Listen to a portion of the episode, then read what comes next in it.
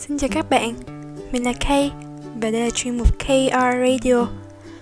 Lần đầu tiên mình muốn xin lỗi các bạn vì lâu rồi bọn mình mới quay trở lại và cũng không quên chúc các bạn một năm mới nhiều bình an, hạnh phúc, niềm vui, may mắn, vạn sự như ý. Trước Tết, tôi có một chuyến đi thăm thành phố sương mù cái nơi mà các cặp tình nhân hay gọi là thành phố mộng mơ Đà Lạt. Tôi chẳng nhớ lần cuối cùng mình lên Đà Lạt là khi nào. Hơn 2 năm trước thì phải. Một vài điểm nổi bật của Đà Lạt làm tôi thích Đó là không một đèn giao thông, ít chú công an Và đặc biệt, con người ở đây rất thân thiện. Cuộc sống không hối hả như nơi mà tôi đang học tập và làm việc. Sài Gòn. Tận hưởng vào không khí se lạnh và khung cảnh thoáng đãng với nhiệt độ 18 độ C. Tôi lại nhớ về những ngày học tập và làm việc ở Sài Gòn. Ba năm trước, đó là lần đầu tiên tôi vào Sài Gòn. Người Sài Gòn lúc ấy thích lắm. Bánh mì Sài Gòn 2 ngàn một ổ đây. Tôi thích cái giọng điệu nhan nhãn, thật thà không kiểu cách ấy.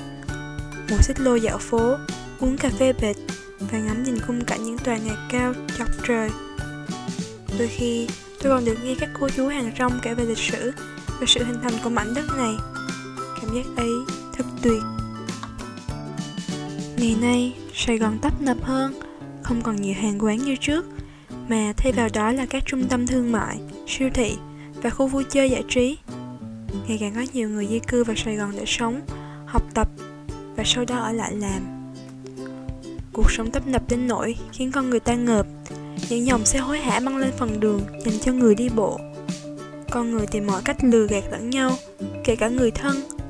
Tai nạn giao thông, cướp giật xảy ra hàng ngày Đến nỗi ngỡ như thường tình. Phải chăng hai chữ mưu sinh đã cướp đi lòng tự trọng Sự yêu thương và cả những tâm hồn? Sài Gòn không bao giờ ngủ Bởi vì tiền không bao giờ đủ. Câu nói của Quy khi viết về Sài Gòn đánh bật hiện trạng ngày nay. Sài Gòn, giờ khác xưa rồi. Không phải vì bản chất con người Sài Gòn thay đổi. Đơn giản, Nó thay đổi vì sự đa dạng hóa vùng miền. Càng nhiều người di dân vào Sài Gòn, Thì cuộc tranh giành vật chất giữa các bên với nhau nảy sinh. Cuộc sống quá nổi tấp nập và bận biệu Nó làm cho con người ta cứ cuốn mãi vào vòng xoáy kiếm tiền. Sáng thức dậy đi làm, Tối về nhà ăn vội bát cơm, rồi ngủ, Sáng lại đi làm. Và cái vòng luẩn quẩn ấy cứ tiếp tục diễn ra nó tạo ra một nếp sống khép kín, đơn độc và vô vị, được hình thành không những trong những con người dân quê lên Sài Gòn kiếm sống, mà nó còn ảnh hưởng đến với cả người Sài Gòn. Chắc có lẽ nền văn hóa ấy bị ảnh hưởng ít nhiều bởi văn hóa vùng miền. Đến khi nào con người ta mới thôi cấu xé nhau? Đến khi nào con người ta mới biết nhường nhịn nhau? Hay đơn giản là biết yêu thương nhau một chút xíu? Những ngày bình yên, Đà Lạt 25 tháng 1 2018